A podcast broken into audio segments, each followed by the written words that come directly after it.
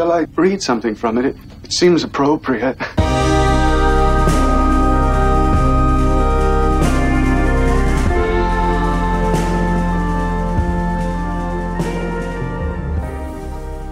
Hello, you're listening to The Lodgers, Sordid Cinema's Twin Peaks podcast. My name is Simon Howell. I'm joined, as always, by Kate Rennebohm. Hello. And this week we are joined by Sara Ann Swain. Hi. Wonderful. So Hi, Sara. Happy to be here. Yay. this week uh, we are here to talk about episodes three and four of season two. Uh, that is to say, uh, The Man Behind the Glass and Laura's Secret Diary. Um, now, I don't want to get too much into like speculation for season three stuff, but I, I think it it's worthy of mentioning that uh, some cast pictures went up this week, Yes. courtesy of Entertainment Weekly, and they were very difficult to avoid. Did ever did everyone see those? I did. Did you see them, Sara? Uh, I tried to, but then I then I Well, that's good. You That's had you really were strained. good. That's that's impressive. Yeah, uh, well, so I won't spoil anyone for anyone who's staying unspoiled, uh, like yourself, Sara. But I will say, uh, it it it it brought some feelings about life, about aging, time, decay. It's March. Uh, you know, many of- many feelings. For me, it brought feelings about uh, one's uh, hope that the there is like a stark difference between Entertainment Weekly's uh, photographic uh, sensibility from Lynch's photographic sensibility. This this set those these photos were. Uh, I don't know, done up very much in a way that that to me, for me, has very little to do with any kind of like aesthetic of of what the show has looked like and presumably will look like. Um, it felt very much sort of like a weird advertisement or something that was being done by somebody that wasn't Lynch or anybody really creatively that involved with the show. Um, so I think that that unfortunately kind of added to this sort of odd effect of these photos, but. Anyway, I don't know. It was also I personally the one I kind of liked the most actually was Duchovny done up as Denise, who's a character we haven't seen yet. But that was maybe just because that one was a you, you actually was quite quite far back, so you got more of the his body rather than just a sort of like awkward half uh, close up shot. Anyway, so yeah, I don't know. I those I had mixed feelings about those photos. Clearly, they're not from the set though, right? They're Entertainment Weekly got them to kind of like model for these. Yeah, Okay. yeah. Yes, it's okay. it's basically like a Last Supper theme. Uh, Right. There's pie involved. The um, I, I will say that the most interesting aspect for me was actually reading fans' rabid speculation based solely on these photos of of, char- of of of you know these actors dressed up in character based on what they were wearing, how they were posed in relation to each other, uh, jewelry, things like that. It was and even some of them were admitting, you know, we're reading far too much into these, but it's just people are so Well- starved. There was some interesting. I mean, uh, certainly, uh, what's his name? Our favorite, the guy who gets a mention every week for his performance, uh, James James Hurley, uh, J- uh, James Marshall. There, he certainly stands out. Like he looks quite noticeably different now. Yes. So that there was there's some interest there, I guess. Um, it's uh, it was also interesting too, like Shelley and Norma, these characters who in the original run there is such a stark seeming age difference between them. But clearly, that just sort of points out the fact that television makes, um, you know, women like I'm sure uh, Peggy Lipton, who played Norma, I'm sure she was like 32 when you know they first filmed Twin Peaks, and she's meant to be this like old woman. And now, when you see the the Norma and Shelley next to each other, the actresses are clearly like basically the same age, which is kind of funny. But anyway. Um, Yes, so we'll see. We'll see what those photos bear going forward. I think Peggy Lipton may just be one of those people that like freakishly doesn't age. Uh, but I, I Yes, may be that wrong that with is that is possible too. Yeah, she's 70 now, by the way. uh, anyway, so uh, normally, uh, oh, actually, before we get into the proceedings, I, I always forget to do this at the top, and then I ended up end up doing it at the end, which is when everyone's tuned out and asleep already. Uh, so I just wanted to say now, uh, once again, thanks to everyone who's already uh, reviewed the show and rated us on iTunes and elsewhere. Uh, we really appreciate everyone's feedback. So please uh, rate, review, subscribe, do all the nice things that take very little time to do and uh, yeah, it helps with visibility, helps people see and hear us. And I've I've noticed that when I Google iTunes Lodgers, we're now like the second result, which is a good sign. Yeah. Hooray! That is a good sign. That yeah, is a good sign. some band comes first, whatever. Anyway, So, yes, again, thanks to everyone who already has chimed in, and we can always use more. Now, to get into the proceedings uh, proper, Sara, we're going to ask the same question of you that we do of, of all our guests, which is uh, how did you get into this Twin Peaks business? Um, I was very late to the game. I discovered Lynch in my early 20s. I think Mulholland Drive was the first thing. I, no, I know Mulholland Drive was the first thing I saw because it changed my life. and it changed how I thought about movies and what they could do. Um, and I wanted to, and I sought out his other works, but Twin Peaks wasn't available at any of the video stores where I was. And so, yeah, by the time I picked it up, yeah, it was, it was a good few years later, but I still haven't seen it in like 15 years. Like I've only watched it once through. That's it. Mm. So it's been really fun to kind of like come back and rediscover it and like yeah, fall back into the uh, the dream world of Lynch after all of these years because I haven't yeah I haven't done it since yeah seeing Inland Empire, which was quite a while ago now as well. What are your feelings on Inland Empire? I know that one divides people. Again, like I haven't seen it since I saw it that one time in the theater, um, and I'd like to go back and, and watch it again because I yeah I did not like it when I watched it.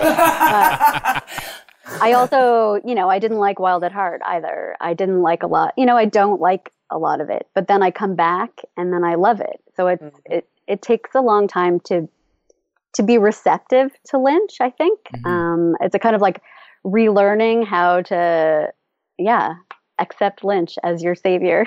yes, exactly. Have you accepted Lynch as your own personal savior? Um, yes, I think that is really good advice, particularly for people who saw Inland Empire and didn't like it. Go back and watch it again, and then watch it again, and watch it again until you like it. That is good advice. that is right. very, very good advice. Because until because you like it, you are incorrect. exactly. we will win you to our side of this yeah. argument. Just keep yeah. watching it. So, as I mentioned, the two episodes we're talking about this week are The Man Behind the Glass, which is directed by Leslie Linka Glatter, who, as we previously mentioned, has an incredible television resume, and written by Robert Engels. Uh, the second episode is Laura's Secret Diary, directed by Todd the Wizard Holland. Uh, that's the that's the Fred Savage wizard. If you uh, don't know what movie I'm talking about, and written by, and this is a mouthful, Mark Frost, Harley Peyton, Robert Engels, and Jerry Stahl. This is his only Twin Peaks credit. He's best known for the memoir Permanent Midnight, which was, of course, made into a film with Ben Stiller. But he's actually got quite a few TV credits, including a bunch of episodes of the, of Marc Maron's series. So uh, bit of a weird career there. We're going to try to roughly go in order. So let's start with uh, The Man Behind the Glass, uh, which of course introduces us to Harold Smith and uh, also gives us, I mean, the ultimate, the ultimate Albert moment. But we'll talk about that shortly, I assume. I have, de- I definitely have more notes on uh, on the, on this first episode than the second. Of course, we can't not mention the arrival of Michael Parks and his accent. Indeed. I kind of just realized today, like doing some reading, that I, like, you know, I knew he always had sort of looked familiar, but I didn't realize he had quite such a kind of, um, like he's like a sort of a cult kind of figure almost, right? Like he's an action sort of star or something from the, what, 70s? 70s? Is that what his, his Yeah, he's got yeah. definitely some cult uh, action grindhouse cachet in like the, the in like Tarantino-y circles and we haven't even we, i've been meaning to kind of bring this up for ages and i keep forgetting but basically just sort of one of the the other elements of the show is the fact that there is such a kind of considered use of a certain sort of television actor here. Like the, like there are movie actors, but they're almost the minority. It's really people like um, Michael Ontkean and Peggy Lipton and uh, I'm going to forget who else. Uh, yeah, the um, Piper Laurie as as these people who are sort of like connected to a kind of previous sort of uh, mode of television. The uh, Michael Ontkean had been on a. oh, I'm going to forget what the name of his show is. Um, but uh, Peggy Lipton had been on the Mod Squad, and I mean, there is sort of like a clear reference here to yeah, television's history, even just in the casting of these people. Um, anyway, yes. Uh, so where did we want to start with these episodes? I thought maybe a character we haven't really talked about a lot, but features heavily in both of these episodes is Lucy. So I was wondering if, if yeah. anyone had some Lucy thoughts, how how she's used in these episodes. I don't know. what do you think, Sara? uh, well, her lipstick, for one. Uh, I think she was very much upstaged by by her bright orange lipstick. Lucy's sweaters and the lipstick, they are competing for visual attention with her as a presence all the time. I, I feel like I I still it's hard for me to wrap my head around the Lucy storyline here at the beginning because I think um I don't know. I mean, it's complicated. Like this idea of her of her being pregnant, being given such weight, I think is is interesting. Like the fact that it's given so much narrative time, this sort of idea of it, uh, you know, her, her indecision between these two men. And I mean, there's something to that idea of, of Twin Peaks again referencing maybe sort of some of the tropes of the soap opera for sure. But I think there's also that level of a kind of empathy or something that's given to everybody's problems equally. Like this idea that Lucy, um, is pregnant and doesn't really know what to do about it and, and can't really make sense of her life is, is sort of given equal weight to, I don't know, Leland being arrested or something. You know, like, like the, the, way that the show kind of flattens everything out, I sort of want to appreciate that. But at the same time, Dick Tremayne is like one of my most hated characters, and I am not happy to see him show up. So it's it's hard to be on board with that. I don't know. What what do other people think? Um, I, I can't remember if it's in actually this episode or the next episode, but you know, where where Coop tries to yeah intervene and kind of get get Lucy to c- talk about what's going on and what do you want. And she's yeah it's the way her desires are really confused by yeah what what she actually wants but what she should want you know? Like her troubles with Andy are about I don't know that he doesn't exercise and do these kinds of things. And uh, Dick Tremayne was different you know? And he likes argyle socks. He even knows what argyle socks are um, you know, and he's just so smarmy and so like put together and, you know, keeping up a certain kind of ideal um, that she, yeah, confuses for maybe something she should want or something that she needs. Yeah, I, I always thought that was kind of interesting. The fact that that um, maybe the choices that she's making are yes clearly based on a certain kind of um, maybe emerging ideal in the in the 90s of this sort of commercialized package of what of what particularly men should look like right? The idea of a kind of like emerging sort of masculinity that 10 years later would be you know, goofily named as the um, metrosexual. Metrosexual, there, like that kind of thing. But um, you know, I mean, like this idea that that she clearly, like she even says at one point, "Well, I decided to break up with Andy after I saw a TV show that told me I needed some me time." The show is sort of pointing out that uh, maybe idea and that way of thinking, and and and not I don't know, as an issue, certainly, because it's causing Lucy agony, but at the same time, it doesn't, it, the show doesn't get there through making fun of Lucy, which I like, right? Like, it, it doesn't come at the expense of her. I mean, I don't think we're supposed to believe that Lucy is the, is maybe the smartest woman who's ever lived, but it also doesn't look down at her at all, which again, I, I do appreciate. I think it's sort of one of the better impulses of the show. Yeah, I mean, I I kind of agree with that. I do think that there is occasionally a note of condescension Oh, you think? Uh, yeah, yeah.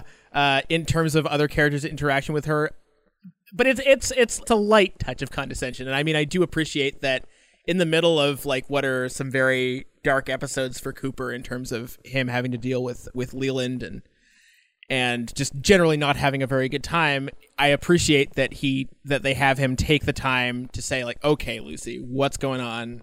I'm a person you can talk to. Let's talk about it. It doesn't go very well, but I well, that's that's a great joke too, right? This idea that Cooper, who has been able to intuit every inner emotional state of everybody in the whole show, and then Lucy confounds him, like he cannot. like that's a great payoff of that. I love that.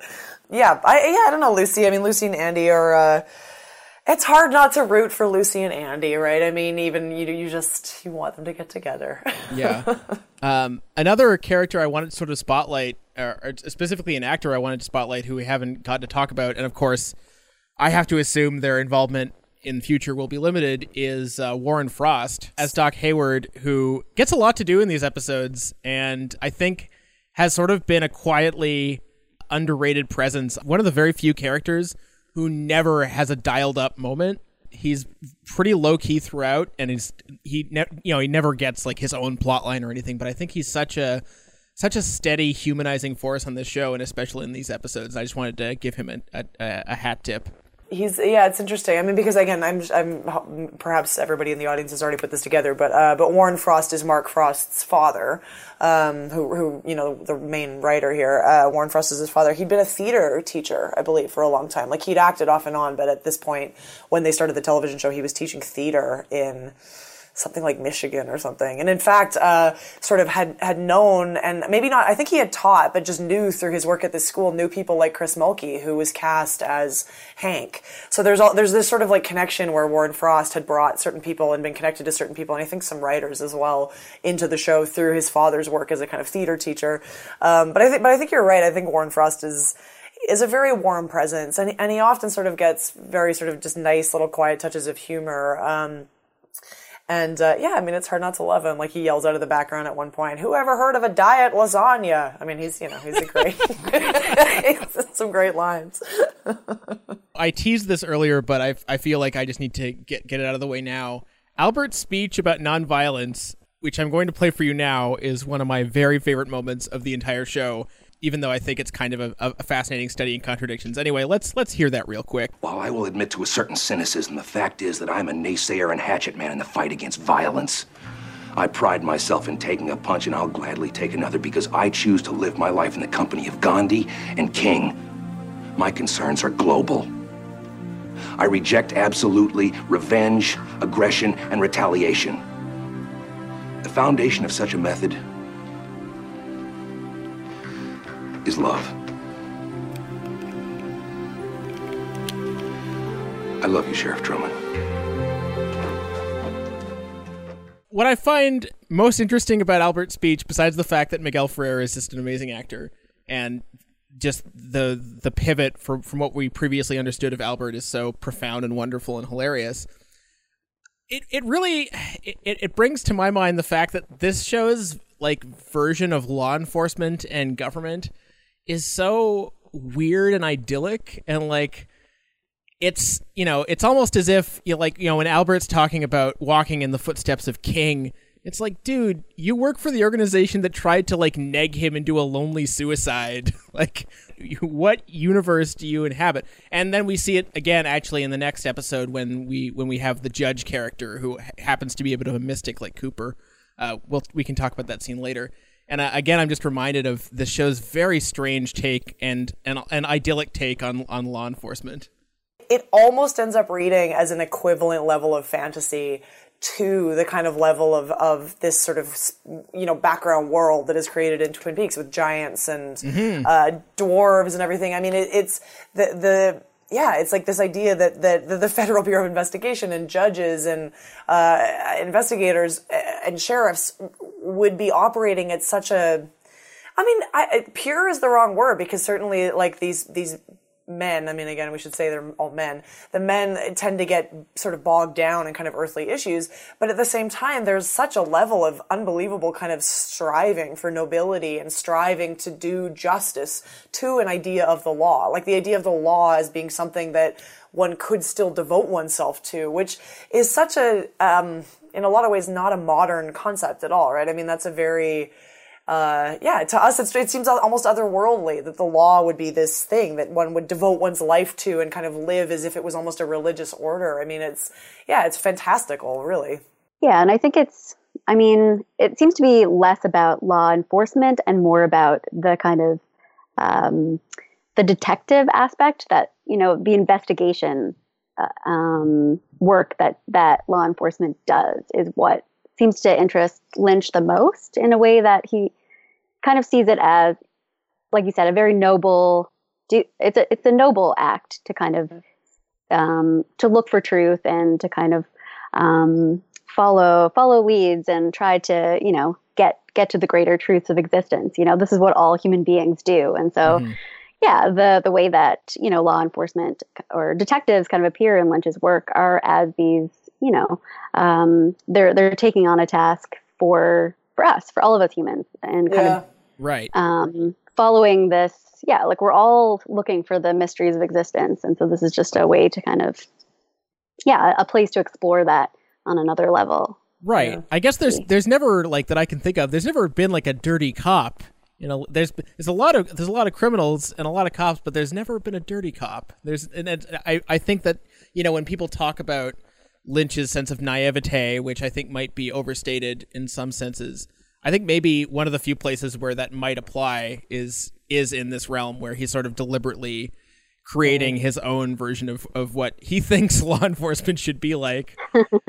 Yeah, I don't know. I mean, it's tricky because like we, we sort of talked about that a little. I think last uh, with the episodes in the first season, there this idea that sometimes the show plays a little fast and loose with with its idea of the law, right? I mean, you have Coop and, and Sheriff. Like the Bookhouse Boys are a vaguely, you know, it's a, tr- a bit of a troubling concept. Like this idea that they sort of seem to have a group that operates outside the law for when they need to do things that the law doesn't allow them to do, and yet. Um, the show still mostly manages to maintain this idea that they are that they are devoted to a kind of ultimate law that somehow supersedes the, Right, the daily yeah. banal uh, problems of the of living the law, which again I think is is quite interestingly framed in uh, the next episode scene. And I, I don't want to skip ahead too much, but just to say that the the judge that shows up in the next scene has this great speech where he uh, he talks about the idea that the law the law gives us purpose, the law gives us a, a guide that helps us through the difficult times in our lives, but it also requires a certain form of submission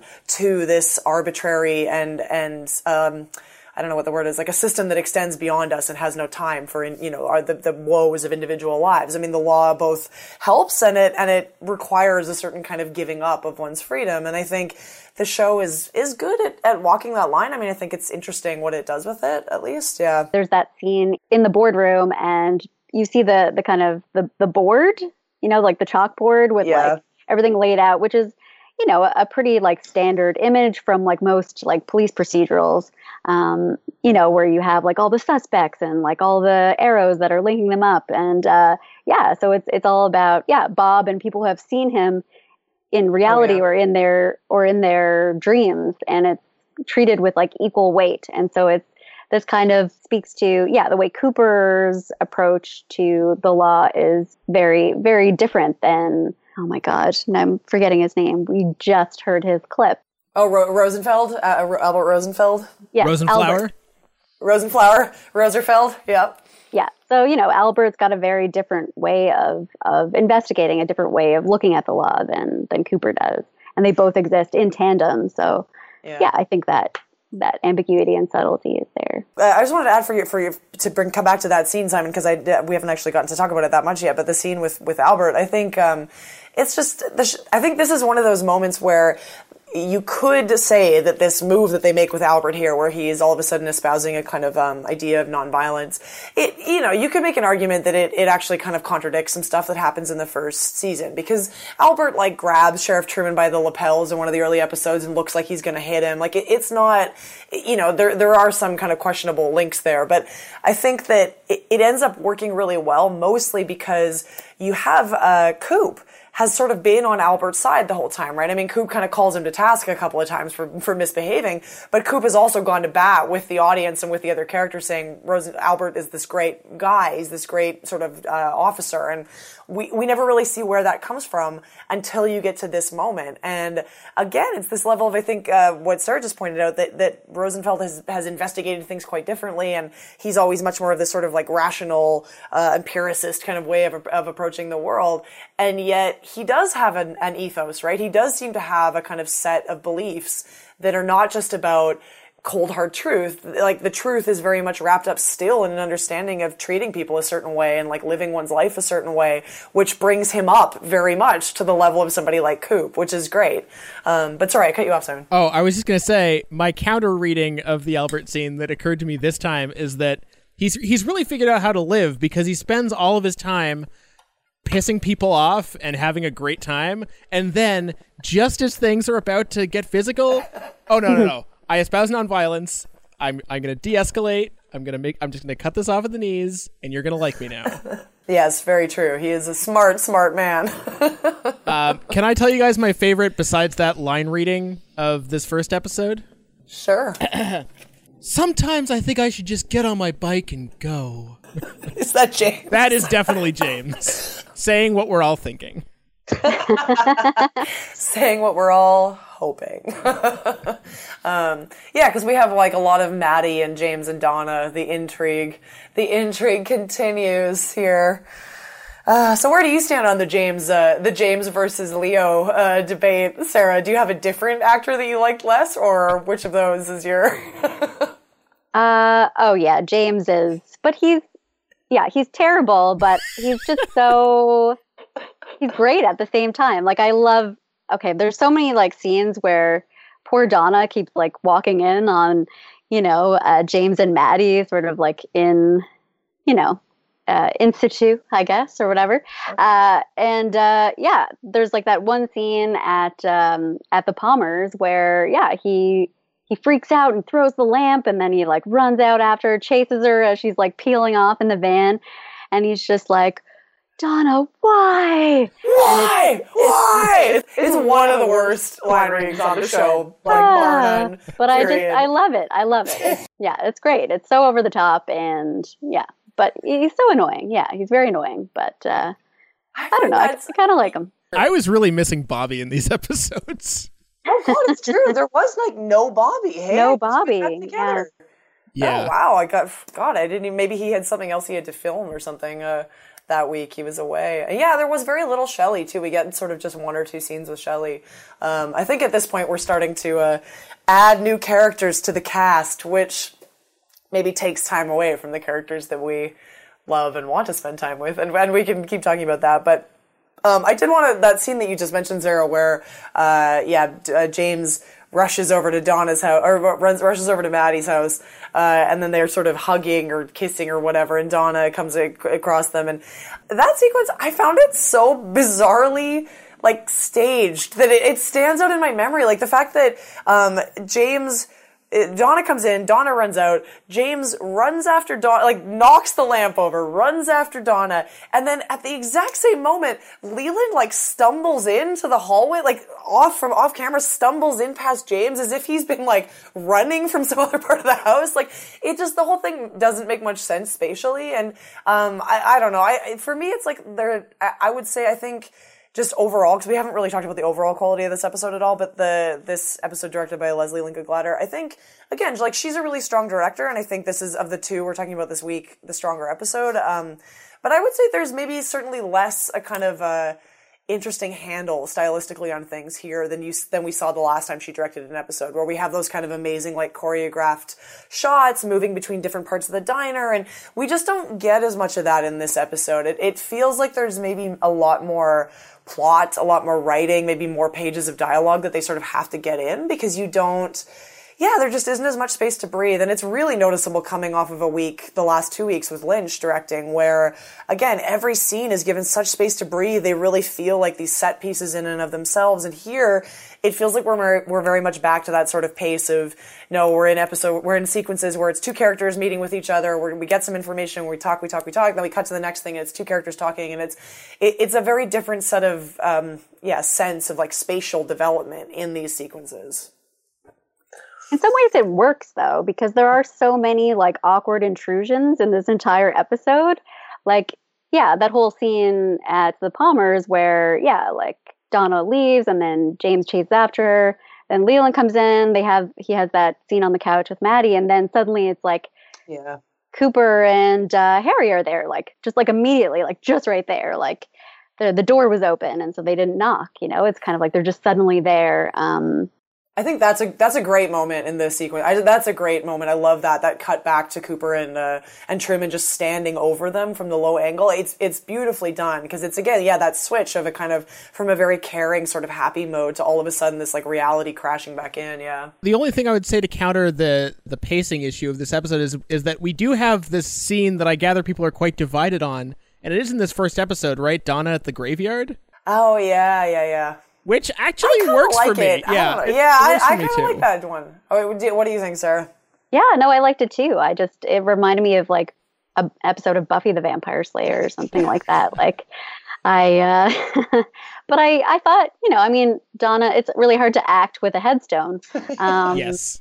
but I think you know she, she had. I think what she said, the kinds of things that she said, I think were really important. Um, you know about Laura's problems still like continuing on, even though she's dead. You know, kind of getting at the the larger issue that it's not just her problem, but a kind of Uh, a community problem. I would like to point out for listener posterity that Sara has a giant Buffy the Vampire Slayer poster behind her head. that actually her your head lines up perfectly with the heads in the posters. I don't know if you can see that, It's true. but um, Sara's Sara's starring and Once More with Feeling in this poster, and it's great. But Um, I, I totally agree with Sara about like it's it's been what 11 12 episodes and it's been mostly people you know mooning over the fact that laura's gone and it it's it's it's great to finally see someone be like you know what? You were kind of the worst and i hate this.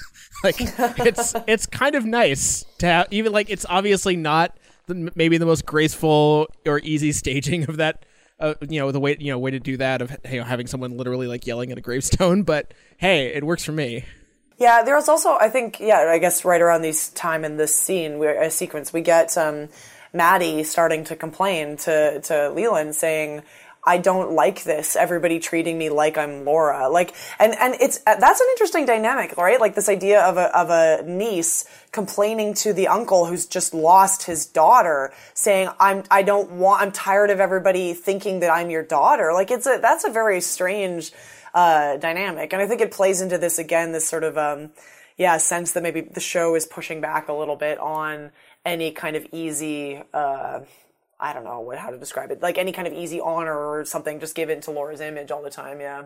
I do think that one obvious weakness of these episodes, I mean, we've already mentioned the fact that there's no Bobby and Shelley, which I think is really felt. Uh, I also feel the absence of Audrey, and by that I mean conscious Audrey, uh, because conscious Audrey is awesome, and drug-addled Audrey is boring and creepy. Candy, Candy's dandy, baby. Oh my god, those sequences are, yeah, the, the sequences with poor drugged out Audrey are a little uh, Much? unsettling. yeah, a little much. Um, and they really slow down the narrative too. Like it's really, it's just very. I mean, we, what we're four episodes in here, and Audrey is up at the One-Eyed Jacks, and you know we keep going back for scenes of it. But it's and and I get it, right? I mean, they're they they need to kind of dole out the the event and what's happening in these first few episodes, and soon we get the end of this on uh, One-Eyed Jack sequence uh, storyline. But uh, yeah, it's not my favorite stuff. The stuff with uh, Jean Renault and Audrey up at the casino. Yeah, I think there's also a lot of, but there's it, it kind of fits like thematically. I think like there's a lot of yeah with Audrey sort of in captivity. Well, not sort of like actually in captivity, uh, and then you've got um, uh, Super Nadine, who's kind of Oh, like strapped to the hospital bed, and then you have also, I guess, the introduction of Harold Smith, who is you know the shut-in, who's yeah sort of chosen captivity, a life of captivity. Um, yeah, there's a kind of Mm-hmm. there's a symmetry to it, I think. Um, which yeah, I have more to say on that later, but yeah, Yeah, that's it's, it's- interesting. Yeah. It's, not always there to kind of like service a, a plot necessarily. I don't. It's true. It's true. Um, I mean, I think uh, maybe it's just sort of as Simon says, just kind of a bummer. Like this character who was such, like she was such a sort of life force in the first season, right? I mean, she really is given such a sense of kind of.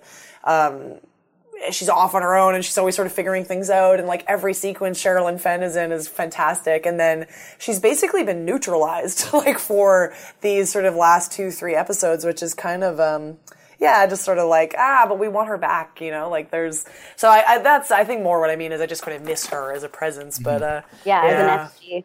Um, and uh, is it is it Blackie? Is that what the Yeah. madam's name? Okay, yeah. So she's kind of also talking about how, yeah, she says a little aside about this is what you know Ben Ben Horne had done to her, and so this kind of like recur- recursiveness of like this terrible behavior, a kind of cycle too that I, is important to kind of note.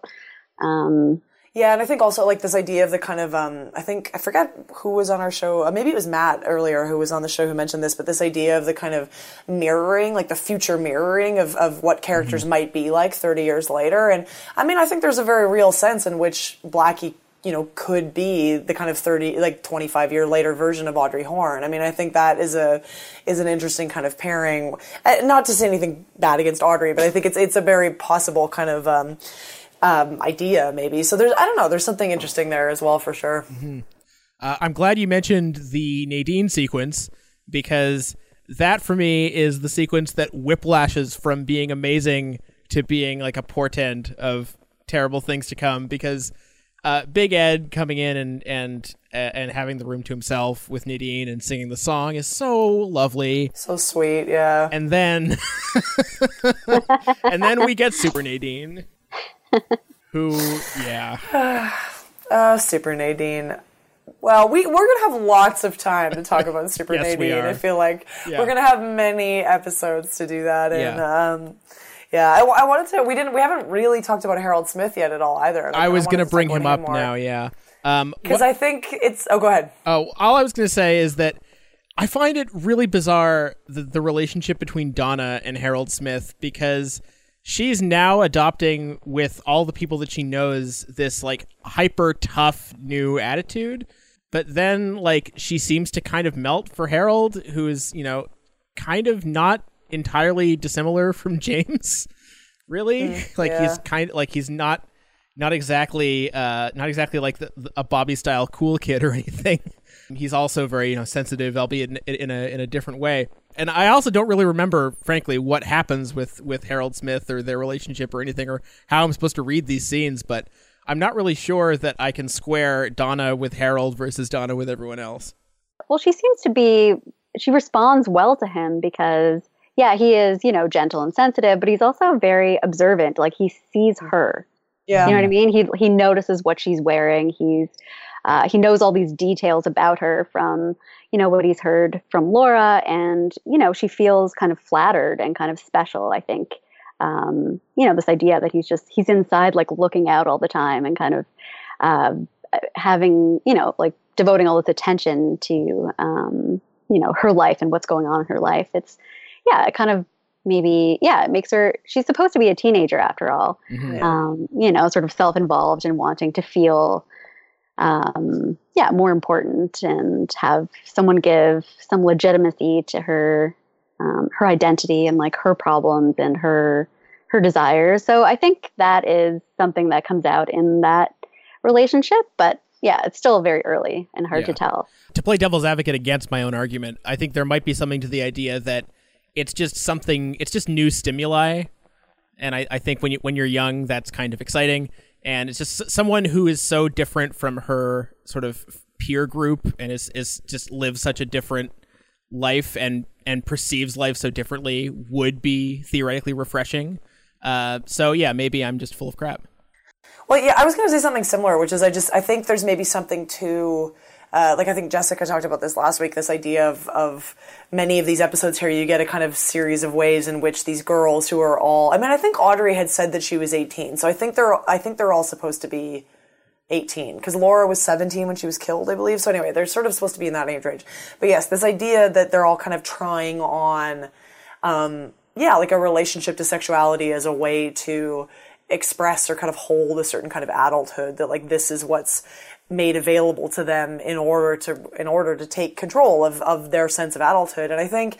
I don't know. I get the sense that Harold, I think for Donna is maybe it maybe works as as the idea that he is perceived as one step closer to that or something than somebody like James, where James is very much I, you know, like eh, as much as he's supposed to be the bad boy, he's sort of like a 13 year old's understanding of what a bad boy is, right? Like somebody with a leather jacket and a motorcycle, but and and we're also at some point, yes, given this idea that, that James has a kind of complicated backstory with his mother and, and the mother's alcoholism, which is never developed really at all in, in James's character or anything.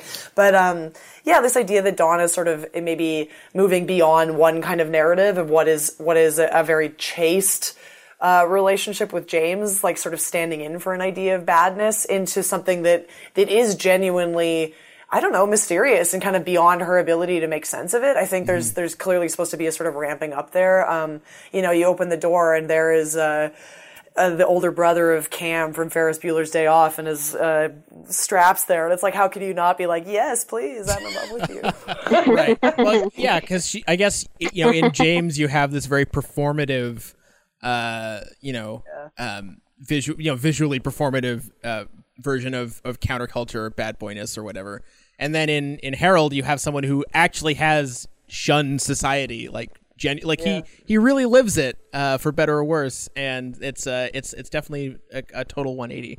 Does anybody did anybody else find the Harold Smith character strange in terms of the presentation of, of sexuality? Like in, in terms of the presentation of like he, for me, I mean the first time I saw the show I was unclear if we were supposed to read him as gay or not. Like I, I think that's a really I think that's an interesting question because I don't think the show I don't know. I mean, there, there are no, obviously no gay characters on the show. This is sort of before having gay characters on television was a kind of thing, even though obviously many actors and many characters have been, you know, whatever. But it's, so I, I don't know. I found that kind of strange that this is what the show's, uh, I don't know. The show is walking some interesting line there around um, a performance style and a kind of like mode that is plays as, as a certain coding of effeminacy that is maybe meant to read as as like on the borderline of a certain kind of relationship to sexuality. But I, I don't know. I that's just always something I've wondered, I've thought about that those sequences.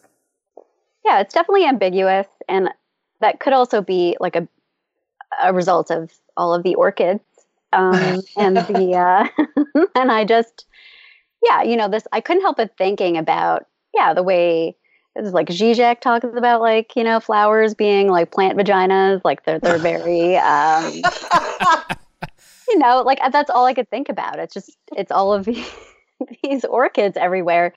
You know, there's like that image where you know Donna's like sees the the red orchid and like reaches out and like starts stroking the petals. Like it's all very like you know vaginal kind of labial and and yeah, there's the pinks and the I, I don't know. I just felt very much um yeah, there's a, a, feminine association with that space. A kind of, you know, it's hot. It's like a greenhouse. Yeah. It's like very abundant and fertile, and yeah. And then he's there, and he's also, yeah, just the casting of him. He's yeah. he is very, um, you know, kind of elfin and kind of soft spoken, yeah. and you know, uh, moves very quietly and uh, delicately. Sarah, could you repeat the, the, phrase "plant vaginas"? But could you uh, snort and, and shout while doing it so we can get the full the full Zizek effect? You don't actually have to do that. For anybody who doesn't know, look up a video of Slavoj Zizek talking, and that, that joke will make sense then. There's always lots of spitting, and yeah, he's he's disgusted by flowers because they, yeah, they're plant vaginas. My relationship towards tulips is inherently Lynchian. I think they are disgusting. Just imagine, aren't these some kind of, how do you call it? Vagina dentata, dental vagina threatening to swallow you. I think that, that, that flowers are something inherently disgusting. I mean, are people aware?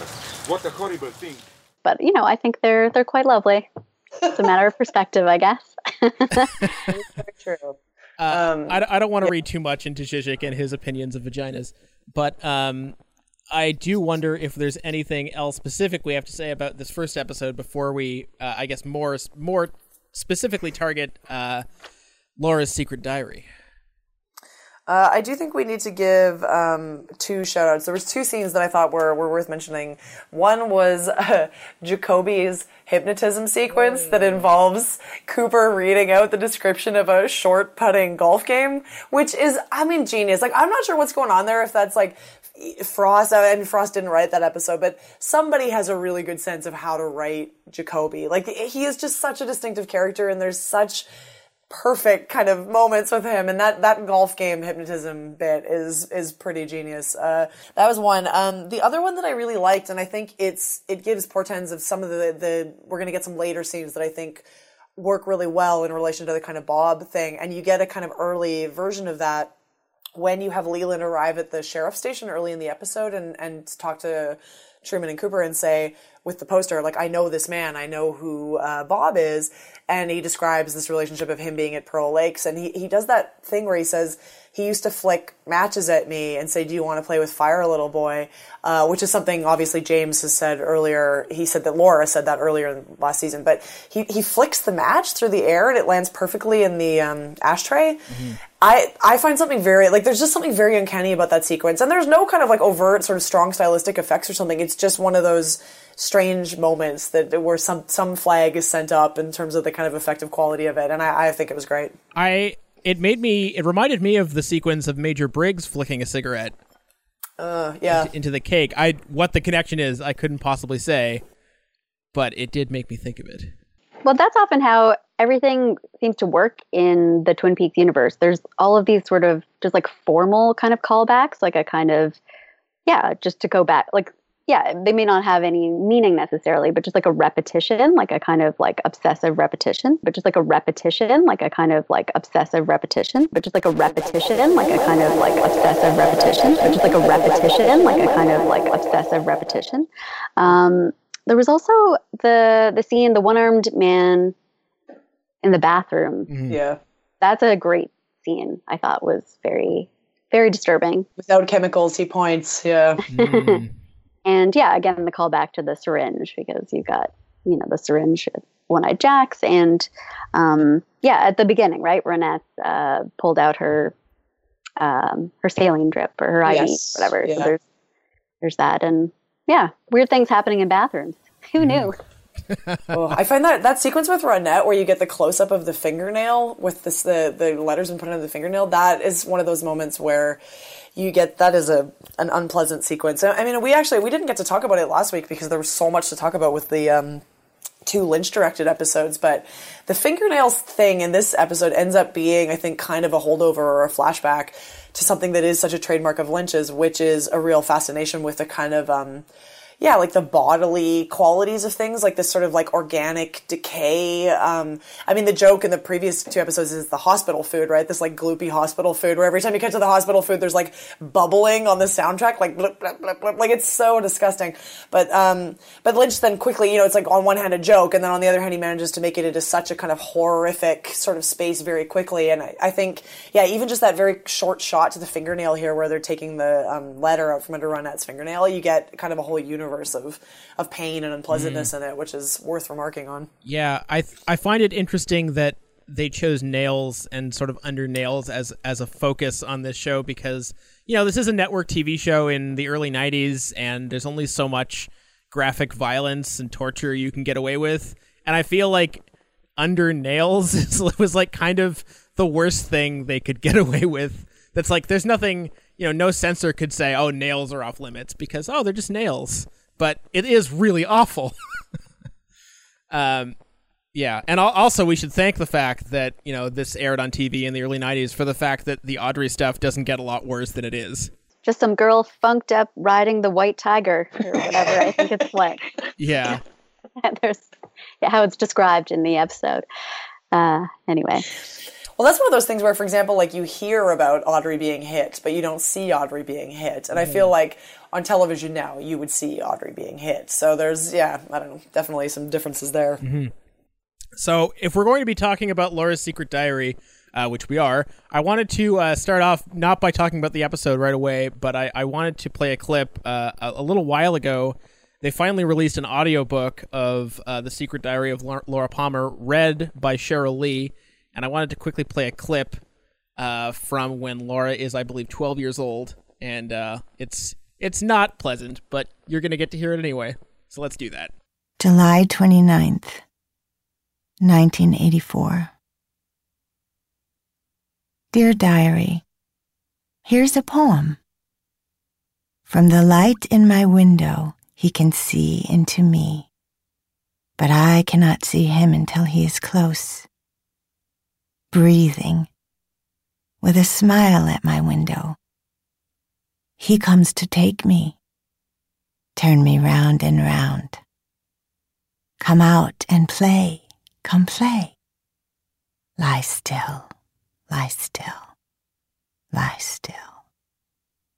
Little rhymes and little songs, pieces of the forest in my hair and clothes. Sometimes I see him near me when I know he can't be there. Sometimes I feel him near me and I know it is something just to bear. When I call out, no one can hear me.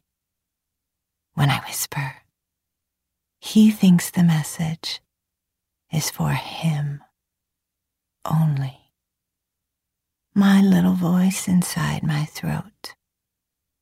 I always think there must be something that I've done or something I can do, but no one no one comes to help, he says.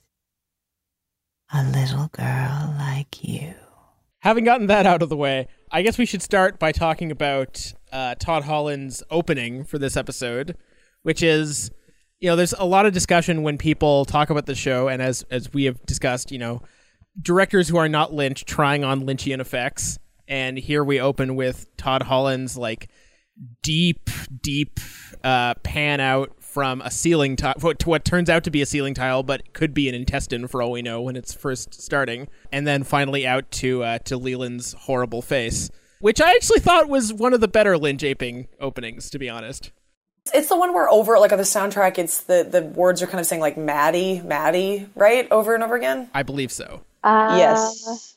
Yeah, because but it's also like there's like that that sort of Lynchian droning, Yeah. Yeah. and then there's also the beeping of Yeah. like from the the life support Life the support, yeah. heartbeat machine, whatever that Yeah. thing is. Um, yeah, because it's like Leland sort of like back at the scene of when he killed Jacques, right? So that's Yes. but there's also a nice again like symmetry with that that be- the beginning of this episode and the beginning of the last episode right? Where you have um Ronette's like empty hospital bed and the way the camera kind of does this like spiraling like pan around uh there's a yeah a repetition of that kind of like circling in the opening of this episode with the yeah the hole in the ceiling tile. Yeah, I, I yeah, I think that I, I, I would agree with you, Simon. That I think this um, that effect is is one of the ones that does work better. Like it, it feels very um, yeah, it feels like it's sort of coming out of a kind of space of an emotional logic of the show, right? Whereas some of, sometimes those effects don't always seem to come from that space. But uh, yeah, there's something interesting. This idea of the ceiling. It also, to me, it always is read as a telephone. Like I always forget that it's a ceiling tile. I always think it's uh, instead one of the parts of the mouthpiece of a telephone, which works as well for Lynch because Lynch quite regularly manages to get in close-ups of telephones and kind of like uh, electronic sort of equipment as part of his thing. So um, I don't know. There's something there, but yeah, this idea of like you know, if anybody who's been in that kind of space, something you're in some awful kind of headspace or you're in some strange thing like you're in a hospital or something, and you're looking at the ceiling tile as if it's like the most important thing that's ever happened. I mean, I think there is something interesting there with Leland and yeah, this sort of awful development, right? Like we already knew that Leland killed uh, Jacques, but that now this has become kind of part of the reality of the show and the fact that everybody has to deal with. So, yeah. Yeah and the idea that it's yeah it's, it's focusing on like a tunnel like one one hole and then it sort of um, zooms out to reveal yeah all these holes so there's the idea that oh the fabric of reality is you know there's it's full of holes now um, Oh, that's interesting, just yeah. realizing it. Uh, yeah, not a good episode for trypophobes.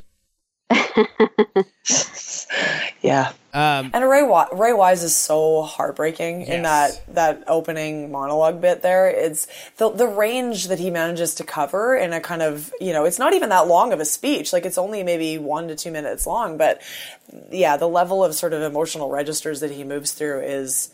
You understand where Doc Hayward is coming from at the end of this at the end of the scene when he says um, no one should have to bury their own child, and like you understand he's killed somebody, so it's a very complex kind of position. But it's uh, anyway, yes. Go ahead, Um, I think what this episode does really, probably better than anything else this episode does, is it really it cements the tragedy of Leland uh, so well because you finally get a sense of what Leland was probably like before this all happened, which we never really got before. Like we only got a few scenes, like one or two scenes with him before he finds out that Laura's dead.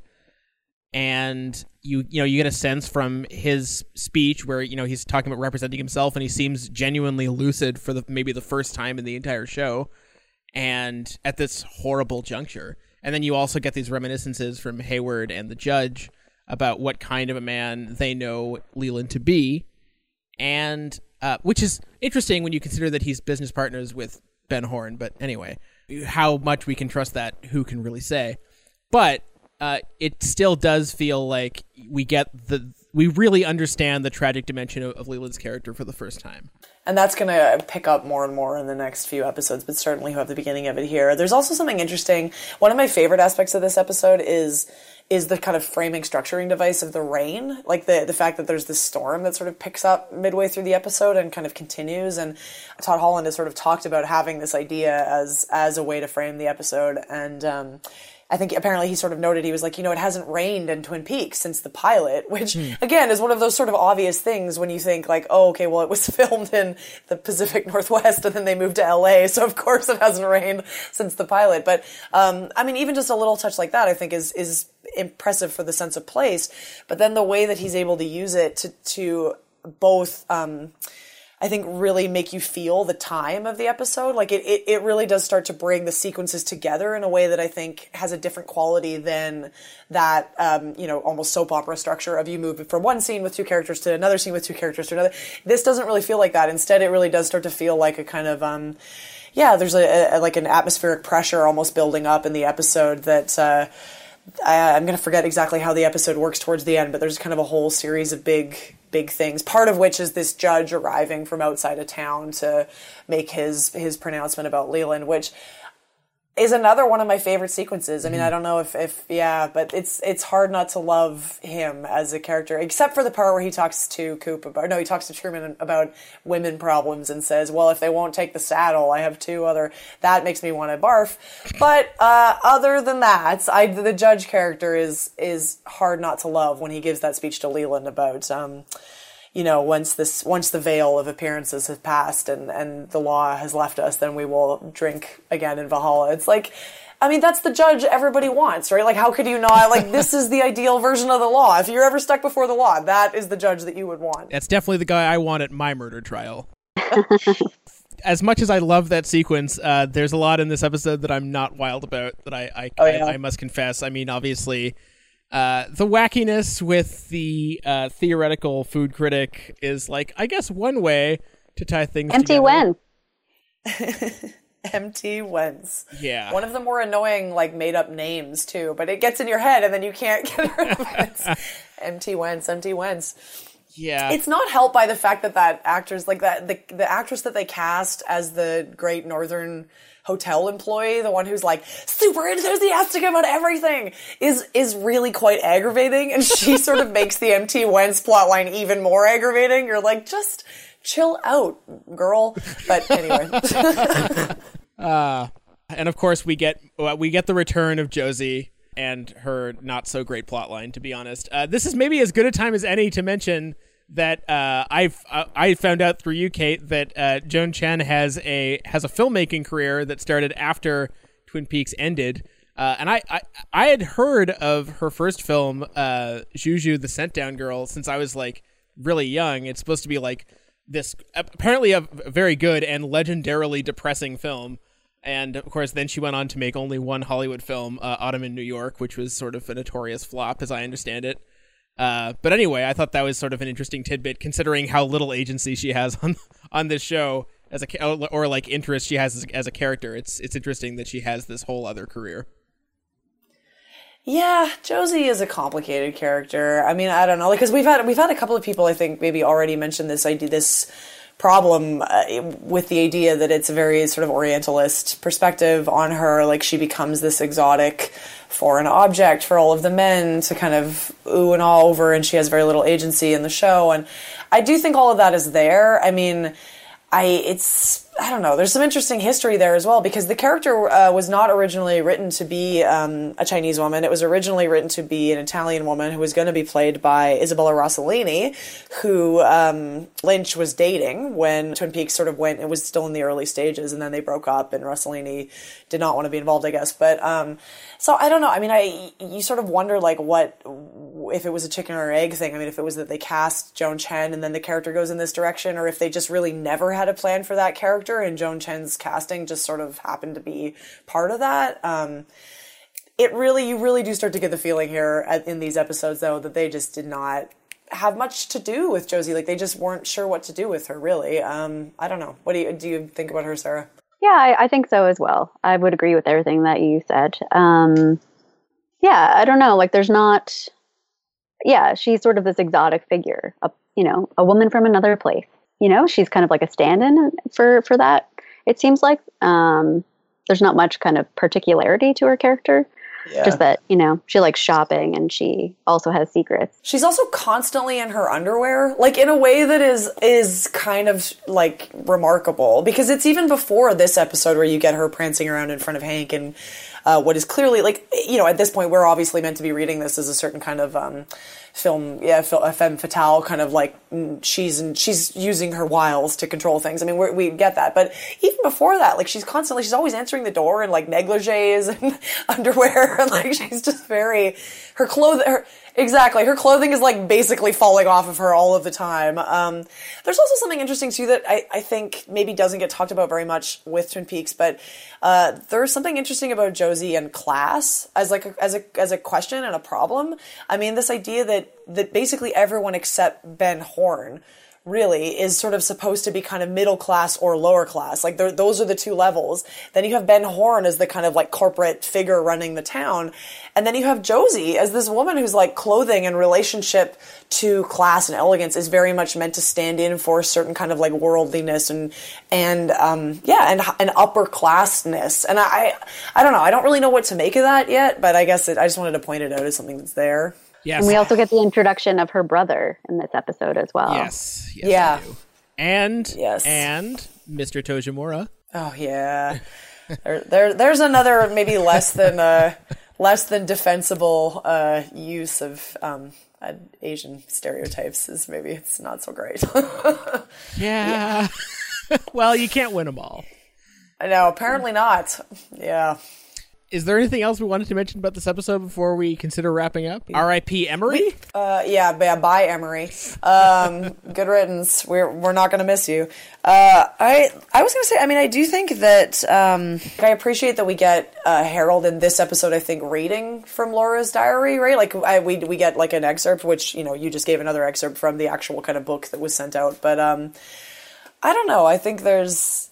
I, I kind of. I, I wonder what it would have been like to be watching these episodes uh, in 1990. Maybe we were 1991 at this point. Actually, I'm not sure, but 1990, uh, having read Laura's Secret Diary over the summer, um, which I still haven't finished it. I've been. I'm so busy. I haven't had a chance to. I'm about. I don't know a third, uh, about a half of the way through it, and as I've hinted at before, like it is a difficult read. Which I, Simon, it seems like the clip that you played earlier reflected that, but it is it is a difficult, difficult read, and it is really kind of a, a listing of all of these sort of brutalities inflicted on a child, effectively for at, at length and in depth. Um, and uh, I don't know. I mean, I, I still we've talked about this before, but I would say as much as as Laura, as much as the show is maybe starting to introduce these sides of Laura that are less than savory and that she maybe was like a problematic character, um, I still do think that the show is maintaining this idea that there is it is possible to have empathy for someone who is not a perfect person and i think that there's interesting things going on with the relationship to the diary around that so yeah. anyway. These uh these episodes did air in october of 1990 by the way.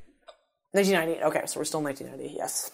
Yeah because um harold reads the excerpt from the diary to donna um, just like yes let me read you an excerpt and then it, it turns out to be an excerpt that's about her and kind of makes her very uncomfortable and then he's like, "Oh, I'm sorry," kind of. But he then also reveals that he's read it like back to back, and he knows it very well. So it was a very uh, conscious, probably a conscious choice to read that particular excerpt to Donna, um, and the way that you know he's using. I don't know. He's yeah, and then he sort of reveals that he's he feels like he's he's writing uh, what are you, a, a, tapestry, a living tapestry, or a living, living, novel, novel or something yeah. like that about um, yeah, I don't know where I was going with this, but yeah, everyone's kind of fascinated with yeah, getting inside of of Laura Palmer and being yeah. able to, you know, control her or preemptively like save her from herself even though it's too late or yeah, to to figure out what went wrong or how yeah. There's there's something there's something really interesting there. I hadn't thought of it that way until you put it that way, Sara. But like, yeah, this idea of Harold is almost the kind of um, logical outcome of this sort of narrative that's been going on so so consistently with people wanting to own Laura's story and control it and keep track of it. Like this idea that her story has been deposited in someone else's uh, like safekeeping and someone else's possession. And and and and you get the sense in the if you if anyone's read the secret diary like part of this is because Laura has no um, space of her own in her own home. Like she can't she can't hide anything. She can't keep anything because Bob will find it. And so this is part of why her story has to be kind of farmed out to be cared for by by Harold Smith because she has no space of her own. And there's something really truly depressing in that. But um, I don't know. There's also something interesting about yeah this idea of him as an observer and him kind of reflecting, uh, you know, the the our the Twin Peaks audience's um, desire for stories, our kind of fascination with this sort of collection of people's stories. I mean, he is another kind of structuring device that reflects the show itself. I don't know. There's some there's some good stuff with Harold. I uh, I just had a vision of uh, Donna continuing to search Harold's apartment in the next episode. Uh, this was brought on Sara by you mentioning him choosing that excerpt, and then she finds like a copy of the game or like some horrible pickup artist thing, and she's just like, "Oh no, he's actually the worst." anyway, uh, The suspenders were all part of a ploy. And the monocle. Don't forget the monocle. yes, it's true. And he's just he is such a I find it very weird that he's like one of the few characters that looks like he's from the 80s. I like there it's like something where like this the costume designer like Lynch and Frost were offset the day they were like casting him and letting him keep that haircut that he has and like putting him in those clothing because he really is one of the few people that stands out now going back to the show as someone who reads as 80s whereas like everybody else mostly is able to avoid that because they're kind of doing the timeless like 50s 50s 80s thing it gets out of that but anyway i just find that a weird thing about harold and maybe we'll get that more like dick tremayne is a little is verging on that too i suppose right. but anyway and you'd think he'd be the one truly timeless character having not left his house. we can talk about this later because I probably I want to kind of bone up on the backstory. But the guy who played Dick Tremayne was actually a soap opera actor. Like he really was a very well known soap opera actor. Yeah. He was in General Hospital. He was in The Bold and the Beautiful and Days of Our Lives. Wow, Well, I the didn't, even, I didn't even need to bone up. Sara's here. She knows all of this. That's awesome. I know my stories. Oh, by the way, just another tidbit that I found out that I that blew my mind talking about soap operas. Um, all of the stuff in the previous season, which I don't think we've had, we haven't had any invitation to love. No, this we season, haven't. Have we? We haven't any, and you know why that might have? I think that was is because uh, when they were filming Invitation to Love before, I think they had sort of grander plans to make it a kind of larger aspect of the show. They weren't really able to get the funding and scheduling stuff for it, so they filmed all of those things in one day in the Ennis house when they filmed all that Invitation to Love stuff. They got everybody together, like they were friends of Mark Frost. Frost directed them all, and they filmed all of that in one day in the Ennis house, That's which I find kind of amazing. But anyway, so may, I, I guess I'm not sure. I can't. We'll, we'll keep an eye out if Invitation to Love comes back because I actually can't remember if they do that again this season. But anyway, All right. Uh, so that just about wraps things up for us. Uh, if you do want to uh, to find us on the internet, uh, I'm on Twitter at Hollow Minds. Uh, Kate, you're at Cinement. That's C I N E M E N T. yes. And uh, Sara, do you a do you have social media? B do you want to be reached on it?